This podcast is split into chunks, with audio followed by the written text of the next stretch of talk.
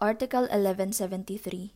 The fault or negligence of the obligor consists in the omission of that diligence which is required by the nature of the obligation, and corresponds with the circumstances of the persons, of the time, and of the place. When negligence shows bad faith, the provisions of Article 1171 and 2201, paragraph 2 shall apply. If the law or contract does not state the diligence which is to be observed in the performance, that which is expected of a good father of a family shall be required.